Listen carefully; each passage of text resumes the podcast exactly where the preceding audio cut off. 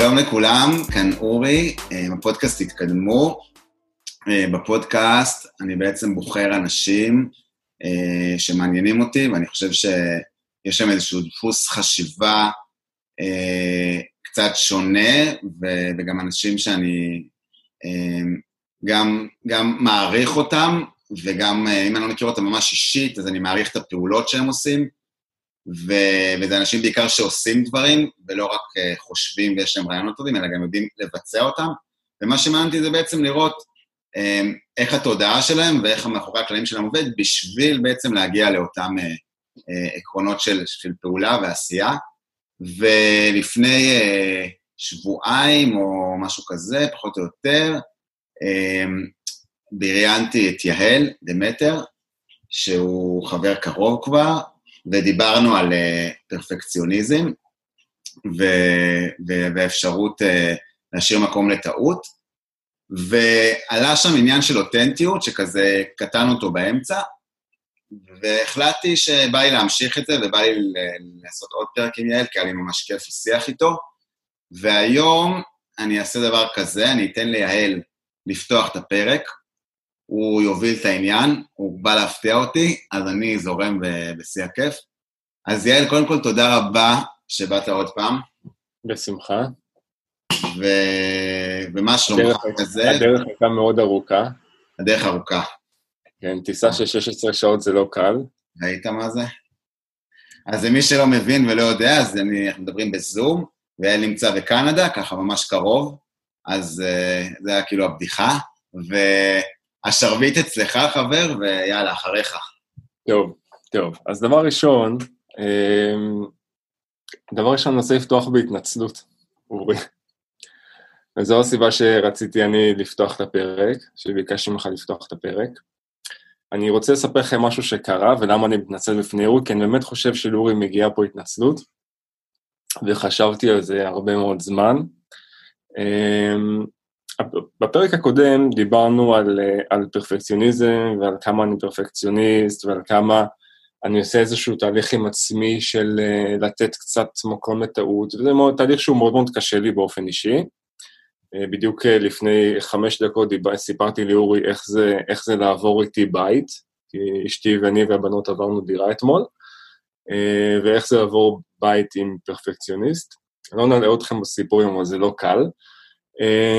בכל מקרה, הסיבה שרציתי להתנסה לפני הוא זה שאחרי הפרק של הפרפקציוניזם התחלנו להקליט פרק שדיבר על אותנטיות, ועל מה זה להיות אותנטי, ועל איך אותנטיות יכולה לשרת אותנו בחיים, ומתי היא נכונה ומתי היא פחות נכונה.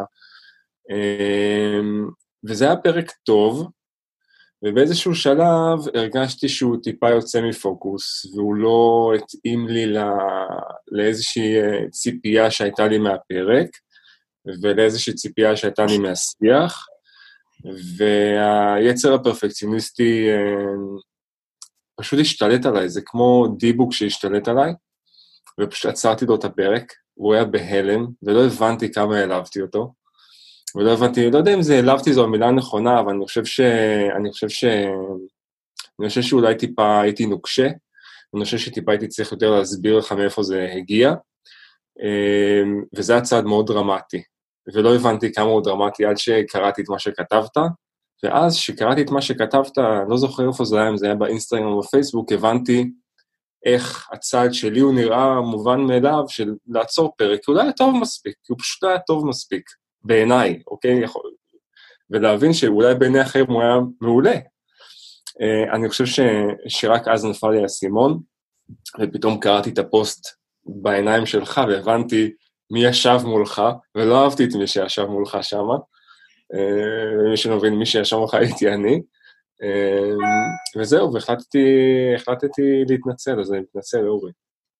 ואני רק חייב להגיד לך עוד משפט אחד, שזה יקשר אותנו לנושא של הפרק היום, כי אנחנו כן מקליטים פרק על אותנטיות, שאומנם הייתי מאוד מאוד נוקשה, ואומנם הייתי מאוד, נתתי לפרפקציוניזם משתלט עליי, וזה באמת מה שקרה, ממש נתתי לו, הייתי אותנטי אבל. אוקיי? אז פה תיקח את זה עכשיו אתה, מכאן לכיוון של אותנטיות. וואו, אז קודם כל... פעם שמעתי... רגע, הפתעתי אותך או לא הפתעתי אותך? הפתעת אותי, יעל כתב לי בהודעה שצריך להפתיע אותי, הפתעת אותי, אז תראה, לפני כמה זמן שמעתי פודקאסט עם בחורה בשם ברינה בראון, שהיא בעצם יש לה אג'נדה מאוד גדולה של פגיעות, היא איזו חוקרת כזאת, והיא מאמינה שיש עוצמה מאוד גדולה בלהפגין בפגיעות, ואז היא ראיינה איזה פרק על שתי מילים, על אני מצטער, ועד כמה אנחנו לא יודעים לקבל התנצלויות, ועד כמה אנחנו לא יודעים גם להתנצל. אז חלק מהדברים שלמדתי מהפרק, זה לא להגיד, לא, לא, זה בסדר, זה בסדר, לא נעלבתי, או לא, לא, להגיד כאילו אני מקבל ולשתוק. אז כאילו זה דבר אחד, אני מקבל. עכשיו, אני באמת, באמת, באמת מעריך, ואני חייב, ואני מה זה שמח שפתחת ככה, וזה כאילו, רגע, אנחנו טיפה כאילו מקדימים דיין של אותנטיות, אבל לדעתי, זה ההוכחה, ההלכה למעשה, למה אני ככה אוהב אותך ומחובר אליך, כי זה אותנטיות, הפתיחה, זה הפרק, לא משנה עכשיו לאן ניקח את זה, וכן ניקח, אבל עצם זה שאתה בא ומשתף ככה, ואתה שכביכול מוביל מהצד שלי פרפקציוניזם, וככה בא ואומר, ושהוא מודע לזה, כי אני תמיד אומר, הדבר הראשון זה פשוט להיות מודע לזה, ופתאום אתה מוכן, אז מבחינת זה ממש גדול, ואני ממש מעריך את זה, וגם הקללת את זה, כי אני אומר לך, הייתי כאילו כזה לחוץ, וזה אמרתי, וואי וואי, חוץ מקשר, אז זה מדהים בעיניי, ויאללה, ובוא כזה נתחיל, ונדבר על אותנטיות, ואמרנו גם שנחבר את זה כזה לפרק של הפרפקציוניזם, ורק כאילו בעקבות מה שעכשיו פתחת, אז זה עלה בעיניי, עד כמה האותנטיות, יש בה כוח אדיר לחיבור, כי גרמת לי בשנייה, כאילו במצב כזה שחוסר ביטחון וזה, עצם זה שהעלית את זה, ולא בגלל שהתנצלת, אלא מהדרך שהצגת את זה, גרמת לי לשחרר, להיות הרבה יותר, כאילו נינוח, אתה מבין שככה באת, וזה יפה על אותנטיות, ואני מרגיש, את זה שזה כוח מאוד גדול של אותנטיות, בהקשר שהוא גורם לצד השני, גם לצד השני וגם לנו בעיקר, אבל כאילו, ממש הרגשתי בעקבות הפסקה, עכשיו מה, אמרת 2 דקות, 3 דקות פסקה כזאת, שתראה איזה עוצמה היה לזה. זה מה שאני בא. אני חושב, אני רוצה להגיד איזושהי 3 מילים על אותנטיות, ואני רוצה רגע, אני יודע שאמרנו שאנחנו לא מקשרים את זה, לעסקים, למרות ששנינו מגיעים, אני מגיע ב100% מתחום עסקי, אתה במידה מסוימת, אני כן מקשר את זה לעסקים, כי אני רוצה להסביר, כאילו, אתה תבין גם למה אני מקשר את זה לעסקים, למרות שאמרנו לא. תראה, אני חושב שאותנטיות, באופן כללי, זה להיות דבר ראשון, אותנטי כלפי עצמך, לפני שאתה אותנטי כלפי אנשים אחרים.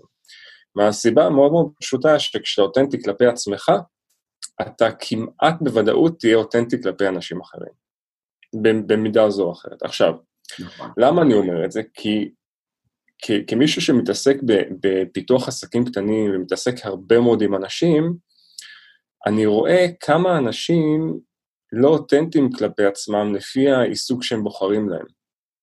ואני אסביר, אתה יודע, אנחנו מקיפים את עצמנו לאורך השנים, בהמון חומות שקולעות אותנו, ממש קולעות אותנו בתוך מסגרות חשיבה, והן אלה שמכתיבות לנו לכאורה מה אנחנו צריכים לחשוב, ואיך אנחנו צריכים להרגיש, ובמה אנחנו צריכים לעבוד, ואז אתה מקבל סיטואציה, שזה אגב ההקשר העסקי, שבאים אליי המון אנשים עם מקצועות כדוגמת רואי חשבון, עורכי דין, שמכלל היא קונדיטורית, היא מתה להיות קונדיטורית, והוא מת להיות שף, או מת לפסל בחול, אני לא יודע מה, אוקיי? אבל איזה שהן חומות, ואיזה שהן קטגוריות חשיבה, שאיכשהו הם אספו עם השנים, ותכף נדבר על החומות האלה, הם איכשהו אספו אותן, את החומות האלה, הם אספו אותן לאורך השנים, והם שכחו לפרק אותן. ואז שהם שוכחים לפרק אותן, הם אלה שמכתיבות להן, את הדרך שבה הם מתנהלים, את הדרך שבה הם חיים, את הדרך שבה הם עובדים, ויכול להיות שאותה אישה היא עורכת דין מצוינת, ויכול להיות שהיא נותנת שירות מעולה ללקוחות שלה, אוקיי? אבל היא לא יודעת איזה שירות מעולה היא תיתן ללקוחות שלה, אם היא באמת תהיה אותנטית עם עצמה, ותעשה את מה שהיא אמורה לעשות. אוקיי? זה שהחיים משכו אותה להיות עורכת דין, זה משהו אחר. אתה חושב שהיא יודעת אבל שהיא לא באותנטיות? נגיד אותה עורכת דין? היא לא יודעת, היא לא יודעת. היא לא יודעת, היא יודעת שמשהו לא בסדר. היא לא יודעת שהיא לא באותנטיות מקצועית. והיא באה אליי עם איזשהו חשש כזה של מה הוא יגיד על מה שאני הולכת להגיד לו, או מה הוא יגיד אם אני אגיד לו שאני עורכת דין, ואגב, עורכת דין והקונדיטור זה סתם דוגמה, אוקיי? אין מקרה כזה ספציפי, אבל מה הוא יגיד, מה הוא יגיד על הרעיון, אם הוא יקטול אותי, לא יקטול אותי, בסופו של דבר, הדברים היחידים, וגם זה, אני לא קוטל, אני אומר שזה לא מתאים, כשרעיון עסקי הוא לא בשל, כשבן אדם לא בשל להחזיק רעיון עסקי, כשבן אדם אותנטי מול רעיון עסקי, או מול עסק שהוא רוצה להקים, כשהוא אותנטי עם זה, אין משהו שיעצור אותו. אין משהו שיחבל אותו ניצוץ בעיניים, ולא משנה מה יקרה. אז זה כמעט בוודאות תמיד יהיה נכון. מדהים, מעניין. ואז היא תדע לתת, וכמו שמעתי, אולי עורכת דין מצוינת, אבל היא כנראה תהיה קונדיטורית טובה יותר. וכשהיא תאהב יותר את מה שהיא עושה, הלקוחות שלה יראו את זה.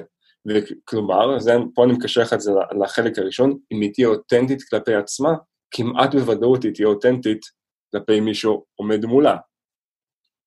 אתה אומר שיהיה, אז בעצם אתה אומר שיהיה מין חיבור רגשי כזה, שנגיד, אם היא בעלת מקצוע מצוינת, אז היא יכולה להיות בעלת מקצוע מצוינת גם בעורכת דין וגם בקונדיטורית, אבל התלוש של הקונדיטורית זה שיהיה לה חיבור רגשי גם, שזה ממש כזה פשן כזה וכזה, אני אגיד לך יותר מזה, זה כמו שתמיד אומרים שאנשים מריחים שקר, נכון? לקוחות מריחים שאין חיבור עסקי, שאין חיבור עם המקצוע. יותר אני אחדד את זה, סליחה, לקוחות מריחים כשיש חיבור עסקי עם המקצוע. כשאין חיבור עסקי, הם ידעו שמשהו לא בסדר, הם ידעו שאין הלימה במשהו.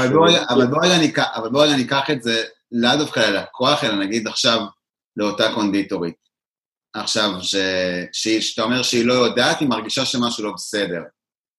אז איך היא יכולה להרגיש, או אם יש משהו, סיפור אישי שלך, נגיד, שאתה יודע שכאילו הרגשת איזשהו משהו, ואז גילית שם שיש שם איזשהו פער. כאילו, איך אני יודע, איך המילה האותנטית הזאת, איך אני מגלה שיש לי את הפער הזה?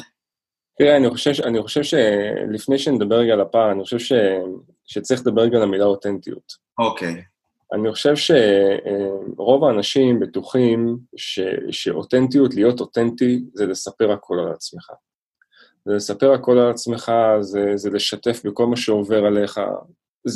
זה סוג מסוים של אותנטיות, כן? אבל אני חושב שאותנטיות בראש ובראשונה, זה להסתכל על עצמך במראה, ולהגיד, אני אוהב את מה שאני רואה. אני עושה את מה שאני אמור לעשות, אני חבר כמו שאני רוצה להיות חבר, אני בן כמו שאני רוצה להיות בן להורים שלי, אני אח כמו שאני רוצה להיות אח, ואני אבא כמו שאני רוצה להיות אבא. היום הייתי אבא טוב, היום הייתי פחות טוב. אוקיי? וזה ברמה כזאת. אני כל ערב שאני הולך לישון, אני עושה איזשהו, אתה יודע, איזשהו שיקוף של היום, שאני שואל עצמי, איזה בן זוג הייתי, ואיזה אבא הייתי, ואיזה בעל מקצוע הייתי, ואם עשיתי מה שרציתי, ואם הספקתי מה שרציתי, אפרופו פרפקציוניזם.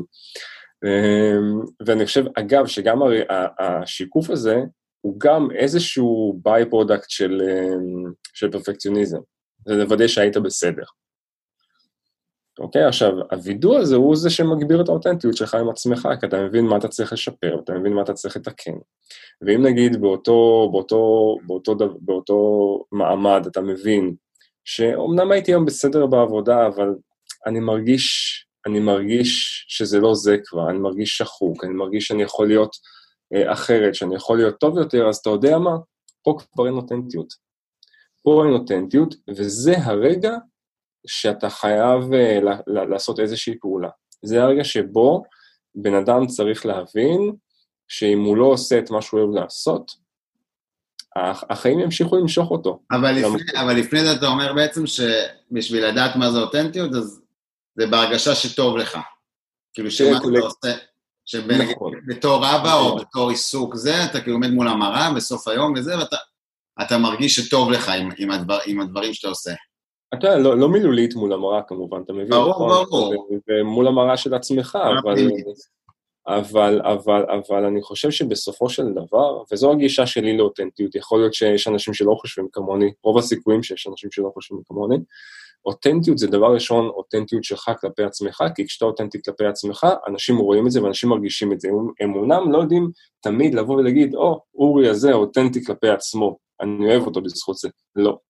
אבל אנשים יבואו ויגידו לעצמם, אולי יש בו משהו אמיתי באורי, יש בו משהו שעובר אותי, יש בו משהו שמדבר אליי, הם לא יודעים לשים על זה את האצבע תמיד אורי, אבל הם ידעו שאתה הרבה יותר נגיש, כי כשאתה אותנטי, שאתה באיזושהי הלימה, באיזשהו flow כזה עם מה שאתה עושה, אז זה עובד. זה מה שעשתה הפתיחה שלך, זה היה בהלימה, וזה יצא את החיבור הזה.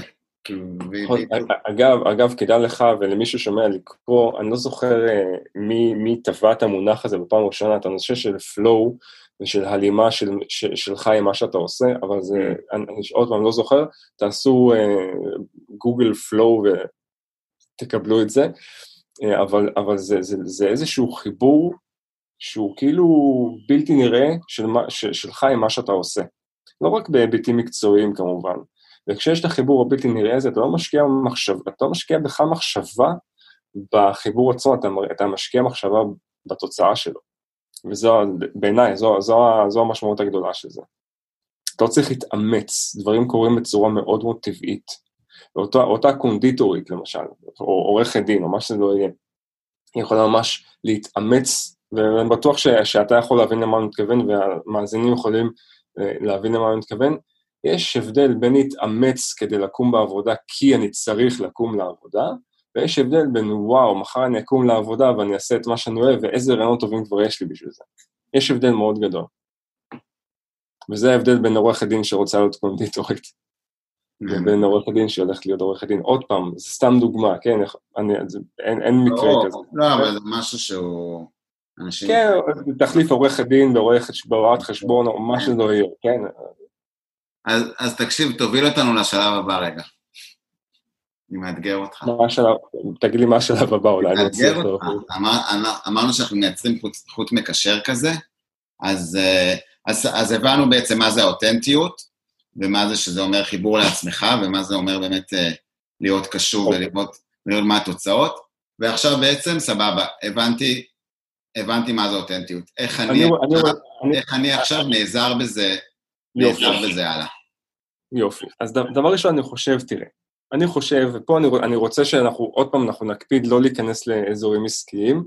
אני רק רוצה לעשות רגע הקשר, אנחנו דיברנו בפרק הקודם, אמרנו שמיתוג, שיווק ועסקים זה משהו שמאוד קרוב לשנינו, ולא בא לנו לעשות פודקאסט שההקשר שלו זה על מיתוג, שיווק, וזה לא רק בגלל בידול, ואז אמרנו בוא נאתגר את עצמנו, אנחנו יודעים שזה כל כך טבעי לנו והכל, אז אם יש כאילו זליגות כאלה, הכל סבבה, אבל דווקא בו, זה מעניין שדווקא ניקח את זה כן למקום האישי שלנו. עוד פעם, אצלי, בגלל שאני עובד עם בעלי עסקים, ואנשים שרוצים להקים עסק, אז אצלי זה נורא טבעי כל החיבור, זה החיים שלי, אז אני באמת מנסה. בוא ננסה. בוא, אוקיי. אני רוצה... אם אני מסתכל, נגיד, אני חושב רגע על המאזינים של הפודקאסט, וחשוב לי מאוד שיצאו פה עם איזשהו כלי. יש איזשהו משהו, איזשהו מסר שאני רוצה להעביר, שזה אולי ייקח אותנו לנקודה הבאה, שתחשוב על זה, שתחשוב רגע על חומות. הרי מה מונע אותנטיות? מה שמונע אותנטיות זה חומות. נכון, שהם למעשה, תיקח את זה בצורה ויזואלית, כמו שאתה זוכר מהפרק הקודם שהראיתי לך, בווידאו את הסרטוט הוויזואלי הזה, אז ככה, תדמיין בן אדם שעומד במרכז ויש מסביבו הרבה חומות, ככל שהן מסתברות, אז למסר האישי שלו קשה יותר להגיע החוצה, ולמסרים מבחוץ קשה יותר להגיע אליו, וזה יוצר איזשהו חוסר תקשורת או חוסר הלימה, הבן אדם הזה בא לי פחות בקלות נגיד, אוקיי? איזשהו, כי יש הרבה מאוד מסננים שאתה צריך לעבור כדי להגיע לבן אדם, וכל חומה... חומות שהוא שם לעצמו, אתה מתכוון. כן, חומות, כן, זה בדיוק המסננת, ככל שיהיו יותר חומות, המסננת תהיה דקה יותר, פחות אנשים יעברו את החומות האלה. עכשיו, בוא נבין רגע את המשמעות של החומות, כי החומות האלה הן חשובות, ואני חושב שכל אחד יכול, וכל אחד צריך גם, לבנות את החומות האלה, אוקיי? החוכמה היא בחומות האלה, זה לפרק אותנו כשלא צריך אותנו, אוקיי? כולנו נולדים, ילדים נולדים בלי חומות, אין חומות לילדים, אין מסננים לילדים, אוקיי? ילדים אומרים מה שהם חושבים וקולטים את מה שאומרים להם. ואז החיים מובילים אותנו, וזה טבעי, וזה בסדר שזה קורה, אבל כל אחד בונה איזושהי חומה מסביבו כדי להגן על עצמו מסיטואציה מסוימת, או מאנשים מסוימים, או מפחדים שיש לו, או מחרדות שיש לו. זה יכול להיות 1,001 דברים, אבל השורה התחתונה היא שכולנו בונים חומות כדי להגן על עצמנו ממשהו. והחוכמה היא, כמו שאמרתי, זה דבר לפרק את החומות האלה, ואני חושב אם אני היום הייתי צריך לחזור אחורה בזמן, ועם התובנה הזאת על החומות, ולעשות משהו, הייתי יושב וחושב, מי האנשים או מה הסיטואציות בחיים שגרמו לי להקים איזושהי חומה, והאם פירקתי אותה או לא. ואם לא פירקתי אותה, לראות איך אני יכול לפרק אותה. אז בעצם רק אני רוצה רגע להבין את הנקודה הזאת, אתה אומר שאנחנו שמים לעצמנו חומות לסוג של הגנה מסוימת, כי זה משרת אותנו באותה סיטואציה, אבל העניין זה חשוב לזכור, להוריד את זה, כי בסוף אנחנו רוצים שלא יהיה את החומות. כאילו, אז בעצם... לא שרוצים שלא יהיו את החומות, החומות האלה מונעות מאיתנו להיות אותנטיים עם עצמנו. אבל אתה אומר שנשחרר אותם בעצם, כאילו נכון, אני בא ואומר, תשאירו אך ורק את החומות שאתם זקוקים להן. את החומות שאתם לא זקוקים להן, תפרקו. הבנתי. אוקיי, כי עוד פעם, הנטייה שלנו זה להישאב בחיים, ואז החומות נשארות ומצטברות ומצטברות ומצטברות, ואנחנו לא באמת הולכים ומפרקים, סליחה, לא שזה שמע כאילו זה דיבורים גבוהים מדי, אבל זה ממש קורה, אם תסתכל פנימה, אתה תבין שזה ממש קורה, גם אתה אורי, אתה תבין שזה ממש קורה, גם אצלי, כלומר, אני לא מדבר באיזושהי, אתה יודע, איזושהי תיאוריה כזאת, עמומה כזה, ואנחנו בונים חומות, אנחנו מגנים על עצמנו, אפילו מהקורונה. אוקיי? כלומר, אתה יודע, זה כאילו יש איזושהי גישה כזאת, לא להסתכל פנימה ולהבין ממה אתה מגן על עצמך ואיך אתה מגן על עצמך, ולפונקציה שזה משרת. לא, אבל מה שמעניין שאני מקשיב לך זה שאתה אומר שבעצם, שהחומות, זה לא שאתה אומר אל תשימו חומות, אתה לא במקום הזה, אתה אומר שמתם חומות, תזכרו לפרק את זה, שאתם לא צריכים אותם, וזה כאילו אתה אומר השוכחים. נכון, אני רוצה לתת לך דוגמה. הן נצברות לנו. אני רוצה לתת לך דוגמה, היא אומנם מריחה קצת כדוגמה עסקית, אבל היא באמת שלא, אוקיי? בן אדם שמקים אתר אינטרנט, אוקיי? ולא שם את הטלפון שלו שם, אוקיי? למה הוא עושה את זה? חומה? נכון, למה הוא עושה את זה? ברור שזה חומה, אבל למה הוא עושה את זה? להיות פחות נגיש... שום מישהו, אף מנם שמקים את האינטרנט לא רוצה פחות נגיש. הוא מפחד שיקחו לו את הטלפון, הוא מפחד שיעשו איזושהי הונאה עם הטלפון, שישתמשו בטלפון למטרה לא ראויה, נכון? יש הרבה מאוד דברים. אז הוא מהפחדים האלה מקים את החומה הזאת, שקוראים לה, אני לא שם את הטלפון באתר שלי. אוקיי? אוקיי. אבל מה? הוא הופך את עצמו ללא נגיש. אוקיי. אוקיי? אז זו הדוגמה. אוקיי? אז עוד פעם, אז שאתה מבין שהאיום הזה חלף, או שיש לך דרכים אחרות להתמודד עם האיום הזה. למשל, מספר טלפון, שהוא לא באמת שלך, אלא איזשהו מספר, אתה יודע, מספר מראה כזה, מה הבעיה עם זה? אז אתה צריך לפרק את החומה, כשאתה מבין שא', או שיש דרך אחרת להתמודד איתה, ב', היא לא נחוצה לי יותר. אני אתן לך עוד דוגמה, בן אדם שהולך עם זו דוגמה מאוד טובה אפילו. בן אדם, והיא לא עסקית, אולי טיפה, בן אדם שהולך עם חליפות כל הזמן, אוקיי? מחויית מאוד. הוא שם חומה כדי שיחשבו עליו שהוא לא משהו, נכון? שהוא לא בן אדם פשוט, נכון? שהוא לא לוקח את הדברים באיזי מדי, אלא הוא בא לדבר עסקים, אוקיי? ואולי. ואז מה קורה? ואז מה קורה? כל מי שמדבר איתו, איך מדבר איתו? כאילו ברצינות. כאילו בא לפגישה, נכון? ולפעמים יכול מאוד להיות שהבן אדם הזה לא רוצה שדברו אליו ככה, זה לא נוח לו. אבל מה, אתה שמת את החומה הזאת. אז הוא שירתה אותך כשהתקבלת לרעיון עבודה, כשהלכת לרעיון עבודה והתקבלת, יכול להיות שזה מה שהיה צריך, שזאת בדיוק חומה שהיית צריך לשים, אוקיי? אבל אחרי שהתקבלת, קנית עוד חולצות מכופתרות? אז... אז בעצם מה שאתה אומר, אם אני אחשוב... אתה יורד בסוף דעתי אבל? כן, לגמרי. כאילו שכביכול אנחנו יורים לעצמנו ברגל.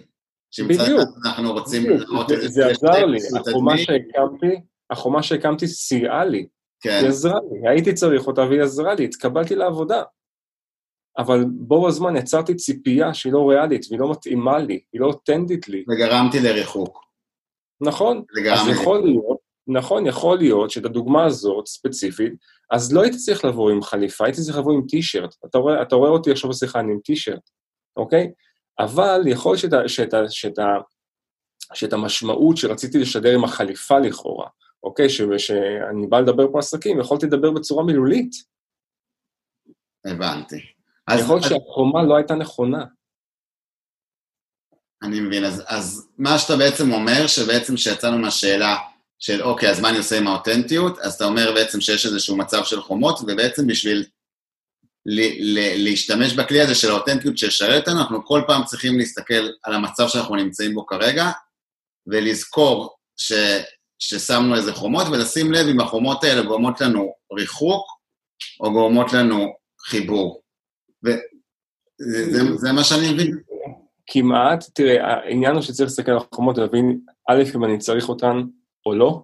אוקיי. אוקיי? ואם אני לא צריך אותן, לפרק אותן, או למצוא להן אלטרנטיבות.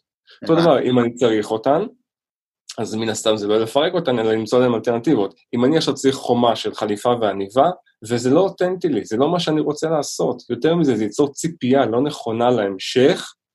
אני צריך למצוא, אוקיי, זאת חומה, אני בונה אותה, היא תגביל אותי בהמשך, אני לא אוכל לצאת ממנה מהחומה הזאת, זה יהיה כלא, אני אהיה כלוא בחומה הזאת, כי אני חייב להיות חנות בחליפות ועניבות כל החיים, אוקיי? אני צריך למצוא, זה פתרון, כי אחרת אני לא יהיה אותנטי עם עצמי, עוד פעם, אתה רואה אותי, אני עם טישרט, את כל פגישות הייעוץ שלי אני עושה עם טישרט, לא נוח לי. אז אני רוצה רגע, המטרה שכמובן לבדוק הבנה שלי לגבי מה שאתה אומר, אז אני אומר שבעצם האותנטיות, זה קודם כל המטרה של להיות אותנטי עם עצמך, וקודם כל זה להרגיש טוב, זה כזה כותרת גדולה, אבל זה בעצם ליצור חיבור מסוים, ואתה אומר שהחיבור הזה הוא גם יכול לעזור לנו גם בלהרגיש טוב, וגם לגרום לאנשים אחרים לרצות להיות איתנו בקשר. אני גם, אבל אני רוצה... למה אני רוצה להבין? כי אני בעצם אומר, סבבה, הבנתי אותנטיות, אוקיי, עכשיו בשביל להשתמש בזה, למה אני משתמש באותנטיות? לייצר חיבור. או אני רוצה להבין אם יש עוד אלמנטים שכדאי להיות אותנטיים מעבר לחיבור, ואז אמרתי, אוקיי, חיבור זה מצד אחד, נותן לי גם להרגיש טוב, כי אני מחובר כמו עם הקונדיטורית, שאני אומר, סבבה, אני גם בעלת מקצוע טוב, וגם יש לי חיבור, ואז זה גורם לי לרצות לעשות יותר פעולות, לתת שירות יותר טוב מהבחינה הזאת, וכאילו, באלמנט הזה. וגם זה גורם לאנשים אחרים, למשל הלקוחות שלי, כאילו גם הצד האחר, לגרום לרצות להיות לידי, כי הם מבינים שיש, ושלא בטוח שהם יגידו אותנטיות, אבל הם מבינים שיש פה איזשהו משהו אצל הבן אדם, שמאפשר לי קשר אליו. אז אני רק מעדק את השאלה, אם קודם כל אם יש לך משהו להגיד על זה, על החיבור, אבל אם יש עוד אלמנט, שאתה רואה שכדאי להיות אותנטי בו.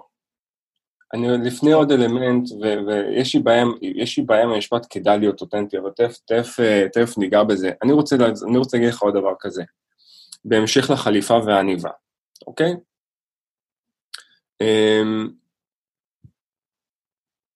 ככל שאתה נזקק ליותר עזרים חיצוניים, כדי להסביר לבן אדם השני, שעומד מולך מי אתה ומה הערכים שלך, יש פה סימן שאלה שואלה לגבי האותנטיות שלך. אני לא אומר, עוד פעם, ולא לפרש שזה לא נכון, אני לא אומר שככל שאתה משתמש ביותר עזרים חיצוניים, אתה פחות אותנטי, זה לא מה שאני אומר, אוקיי? כי זה לא נכון, אוקיי? אתה יכול להיות אותנטי ולהשתמש בעזרים חיצוניים, אבל ככל שאתה יותר מסתמך על העזרים החיצוניים האלה, ככל שאתה יותר תלוי בהם, אז עולה סימן שאלה שלך כלפי עצמך, שאתה צריך לעמוד מול עצמך, ולשאול עצמך, למה אני צריך את זה כדי להסביר מי אני? אז הרי אם זה כמו נגיד חליפה, כמו משרד מפורט. נכון, כמו רכב, כמו חליפה. תראה, דברים, אגב, הם לא בהכרח חומריים, זה יכול להיות גם אנשים, למשל, אתה יודע, אני נתקל הרבה מאוד פעמים, באנשים שכשאני אומר להם, נגיד לכתוב, סליחה, אבל לכתוב טקסטים שיווקיים לאתר אינטרנט, אז הם כותבים טקסטים ברמה ספרותית, ואתה רואה שזה לא השפה שיוצאת להם מהפה. אתה רואה שזה לא הם. ואז אני עושה תרגיל נחמד דרך אגב, אני אומר, תקרא רגע את הטקסט הזה, אני אומר לו, תקרא לי את מה שכתבת, אני רוצה לשמוע אותך, קורא אותו. ואז קורא אחד משניים, או שהם קוראים אותו לא נכון, או שאתה רואה שהמילים נתקעות להם. והמילים נתקעות להם, כי זה לא המילים שמרגילים אליהם. ואז אומרים דבר כזה, בן אדם שקורא את הטקסט שכתבת, טוב ככל שיהיה, פונה אליך, שולח לך מייל דרך האתר אינטרנט, פונה אליך, ואתה בא לזה לפגישה ואתה מדבר אחרת, זה חוסר הלימה מאוד בסיסי. הוא לא ידע לשים על זה את האצבע, הוא לא ידע להגיד מה יפריע לו, אבל הוא ידע שמשהו מפריע לו. ומה שמפריע לו זה שמשהו קרה באתר אינטרנט, זה לא מישהו פגש. וזו דוגמה מעולה לעזרים חיצוניים שפוגעים לך באותנטיות. לאיזושהי חומה שבנית, שאתה בכלל לא צריך אותה. אתה יכול לעשות את אותו דבר, אתה יכול לעשות ב1,000 דרכים אחרות. איך אני מגלה, איך אני נהיה, אתה אומר לא כדאי, איך אני נהיה אותנטי? אני חושב ש... אני חושב יותר אבל טוב, איך אתה? כי דווקא אותם אנטי, דווקא עלינו שנדבר. אני חושב, תראה, אני חושב שאני שואל את עצמי, הרבה פעמים אם מה שאני עושה נכון לי, נכון למי שמסביבי, אם עמדתי בציפיות של עצמי, אבל אני זה לא דוגמה, כי הציפיות שלי מעצמי הן גבוהות. הציפיות האלה גבוהות, ועוד פעם, לא ניכנס לזה, אבל הציפיות שלי ושלי מאנשים שמסביבי הן מאוד מאוד מאוד גבוהות. טוב, אתה אומר אז אני שואל שאלות, כאילו אני שואל שאלות. כמו מה? אם זה מספיק. אם יש דברים שאני לא יודע. אוקיי, למשל, כשאני נגיד, סתם דוגמה, אתה יודע, דוגמה מעולה, כשפתחתי חברה פה בקנדה, אוקיי? בוא, אני לא באמת יודע איך לפתוח פה חברה בקנדה. אני לא יודע מה החוקים. אוקיי, אז הייתי צריך ללמוד את זה לבד. כל הזמן שאלתי את עצמי, אם יש משהו שאתה לא יודע. אם יש משהו שיכול להיות שאתה לא יודע. אוקיי? ואז אותו דבר, כשאתה בודק אם אתה אותנטי, אתה שואל את עצמך אם יש משהו שאתה לא יודע לגבי מה שאתה עושה. אם יש משהו שהלקוח שלך לא יודע לגבי מה שאתה עושה. אוקיי? אם הוא לא יודע את זה כי אתה מסתיר את זה, או לא יודע את זה כי אתה לא רוצה שהוא ידע את זה, ששני המקרים האלה הם לא בהכרח טובים, או לא יודע את זה כי לא צריך לדעת את זה. ואם לא צריך לדעת את זה, צריך לשאול את עצמך למה זה שם. ואז אתה מתחיל תהליך של ניקוי. אוקיי? אם מישהו לא מבין משהו שאתה אומר, זה יכול להיות, או כי לא אמרת את זה כמו שצריך, אוקיי? או כי לא ביטאת את עצמך כמו שצריך, או כי הוא לא הבין את מה שאמרת, זה גם יכול להיות, או כי זה לא מתחבר לו איתך. אבל איך אני עם עצמי, אני שואל את עצמי, אם עכשיו נגיד נמצא ורוצה טיפה ליצור לעצמי חיבור, אז אני שואל, אם יש דבר שאני לא יודע, ככה, ממש ככה, אם אני עכשיו רוצה... אתה מגדיר את עצמך כאותנטי? כן. אוקיי. לדעתי אתה צודק, אני מכיר אותך טוב בזמן. היום, אבל אם היית שואל אותי לפני 5 שנים, ואני לא אומר כן בגלל שאני יאיר, כאילו לפני 5 שנים, לא, אתה יודע, אולי גם הייתי אומר לך כן, כי כאילו, אתה יודע, מי יגיד על עצמו שהוא לא אותנטי. אבל היום אני יכול להגיד לך שלפני 5 שנים ולפני 4 שנים ולפני... לא הייתי אותנטי. כאילו, היום אני יודע, והיום אני ממש מרגיש כל מה שאמרת, את החיבור הזה, ואת העניין הזה של כל החומות ששמתי, ואת העניין הזה של המעמד, אני ממש מרגיש את כל מה שאמרת. זה ההוכחה שלי, שבעצם אני יכול להגיד לך את הכן. אני אתן לך 2 דוגמאות, 2 שאלות, שיפשטו לך מאוד העניין. אופי, ספציפיות זה טוב. הפגישה, בואו ניקח אחת מסיטואציה עסקית, אחת מסיטואציה פרטית, אוקיי? הפגישה העסקית האחרונה שאתה לך, היום בטח לא הייתה לך פגישה עסקית, כי זה יום שישי, אבל אתמול או שלשום, הפגישה העסקית האחרונה שהייתה לך. אוקיי. אתה חושב אתה יכול לתאר אותו במשפט?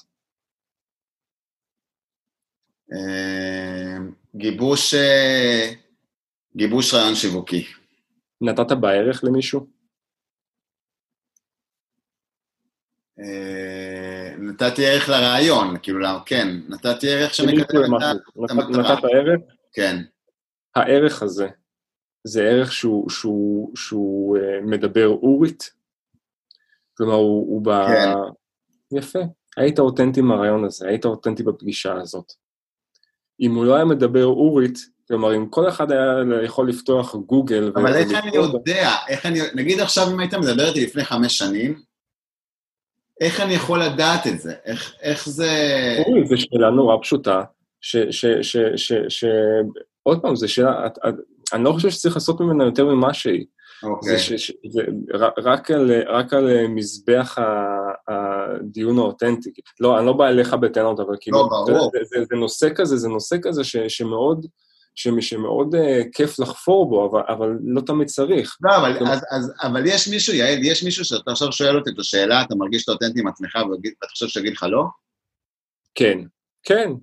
וואלה. כן, בטח. הפגישה הבאה שיש לי אחריך, זה מישהי שאמרה לי, שהיא לא מרגישה שהיא אותנטית, היא מה שהיא עושה. יש אנשים שיודעים את זה. החוכמה אם אתה עושה עם זה משהו, שאתה מדחיק את זה. זה הכל. אבל זה במה שהיא עושה, אבל אם היית שואל אותה לגבי עצמה. אורית, אני אשאל אותך, היום היית אבא טוב? היום זה... אני חושב שכן. היום זה... לא משנה איזו תשובה, או היית נותן עכשיו, כן או לא, זה מראה אותנטיות. אוקיי? כי אם היית כן, היית יודע להסביר למה, ואם היית אומר לא, אז היית יודע להסביר גם למה. אוקיי? זה ברגע שאתה שואל את עצמך את השאלה, ועונה לעצמך, זו אותנטיות. אין כזה דבר משטרת אותנטיות שבו תגיד, נתת תשובה נכונה, נתת תשובה לא נכונה. אם אתה שואל את עצמך שאלה, ועונה לעצמך תשובה, אתה אותנטי. אם מישהו בפגישה שואל אותך שאלה, ונתת לו תשובה שנותנת לו ערך באורית, כלומר הבאת את עצמך ולא הבאת איזשהו תוכן גולמי מגוגל, אוקיי?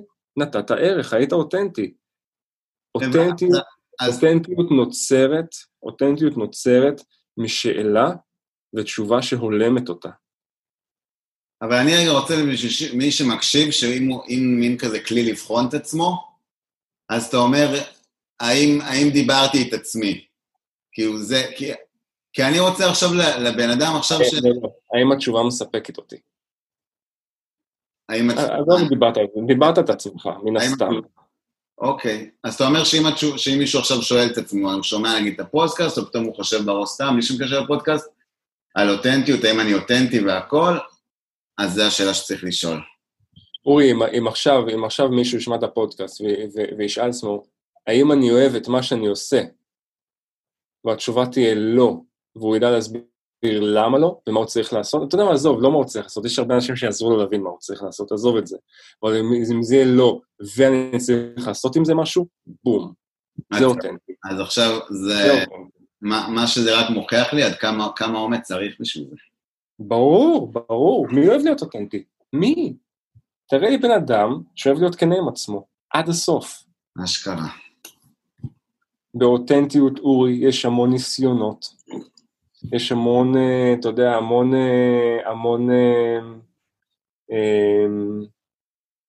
המון מסעות חקר ולימוד.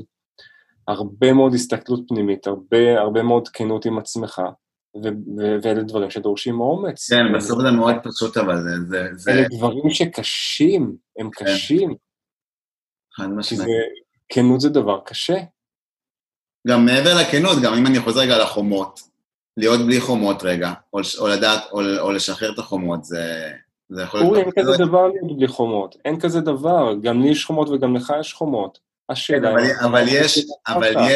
אבל יש סיטואציות מסוימות, יעל, שנגיד כמו עכשיו שפתרת הפרק, בכוונה אני חוזר למשהו זה, שאתה עכשיו שחררת איזשהו חומה, שכביכול חומה מלהראות איזשהו, נגיד ככה, יכול להיות מצב עכשיו היינו מקליטים את הפרק ולא היית מספר שום דבר, ואז, אבל אמרת אני מוכן להיות מספיק אמיץ, בשביל להראות פגיעות שוואלה, אתה מבין, אז זה אומץ מטורף, וזה כן שחרור חומה, כי זה החומה כביכול אומרת שאני יעל איש מיתוג ואיש פרפקציוניזם, כביכול הייתי נוקשה מדי. אז כן לסיטואציה הספציפית הזאת, שחררת את החומה, זה מה שאני מתכוון. נכון, כי לא יצטרך אותה. זה מה שיציר את האותנטיות.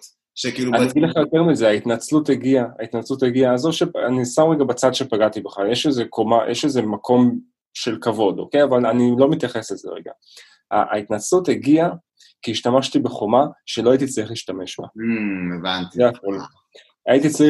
הייתי צריך, שהרגשתי שהפרק הזה יורד מהפסים, במרכאות כמובן, הוא לא באמת ירד מהפסים, אלא הוא ירד מאיזשהו קו מקשר כזה, הייתי צריך להגיד לך, אורי, אנחנו סוטים מהנושא, בוא נחזור אליו. ולהמשיך את ההקלטה של הפרק. הבנתי, אז אתה אומר כאילו שזה גם סוג של התאמה של חומות, כביכול, זה לא שאתה אומר, אני מנטרל את כל החומה, אלא פשוט אני, אוקיי, הבנתי שזה לא החומה המתאימה. חומות זה דבר טוב, ופרקטיקה של בניית חומות היא נכונה בעיניי. הכל של מה אתה עושה איתן אחר כך.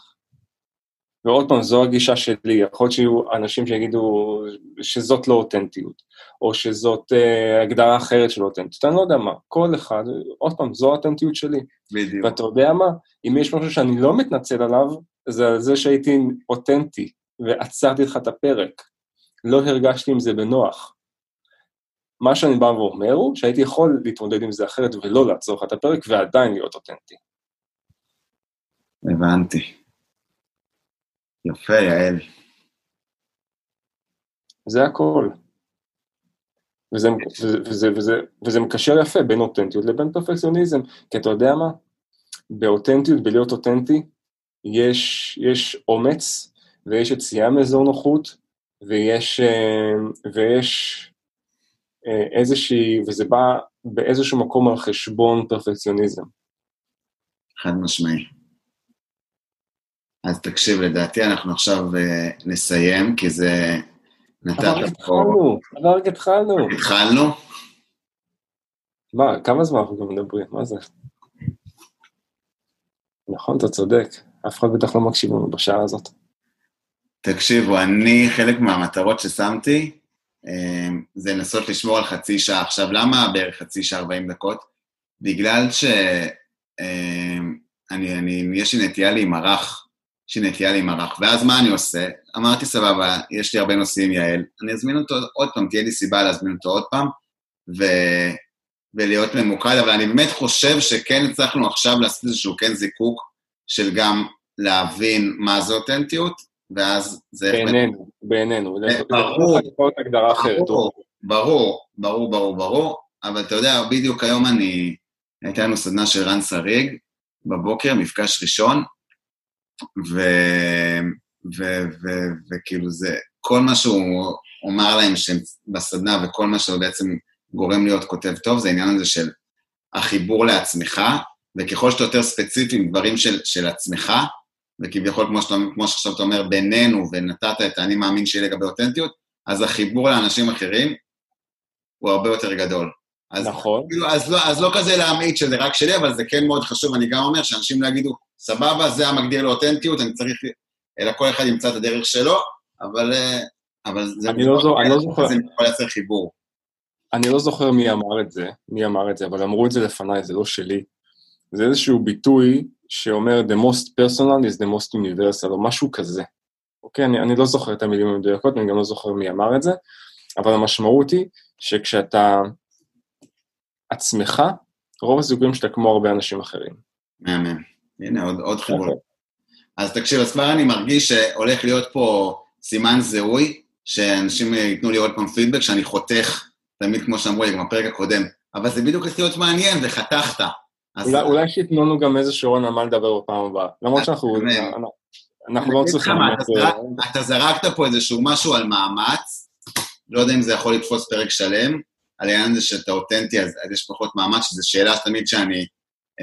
שואל את עצמי, העניין בין, אבל לא נפתח את זה עכשיו, אבל כאילו, לא חשוב, אבל זה בין עבודה קשה לבין מאמץ, זה כזה משהו שהעלית את זה פה, אז אולי זה יהיה משהו, אז אם יש לכם באמת איזה שהם רעיונות, או איזה נושאים, או דברים שבא לכם, שנדבר עליהם, או דילמות מחיי היום שלהם, נשמח שתעזרו לנו, אז אני כבר אומר שיהיה איתך עוד פרק, אז לכל מי שאומר עכשיו שחתכתי אותו, אל דאגה, נתראה עוד פעם.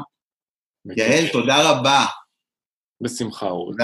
תודה רבה על הפתיחה, זה היה ממש טוב.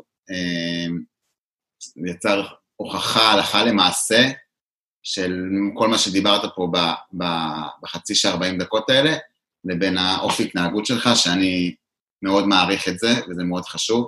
תודה רבה למי שהקשיבה, למי שהקשיב, ותשתפו, ותספרו, ותגיבו, אני גם מעלה את זה גם בפייסבוק, נהיה קצת שיווקים, ויאללה ביי חברים. ביי, תודה.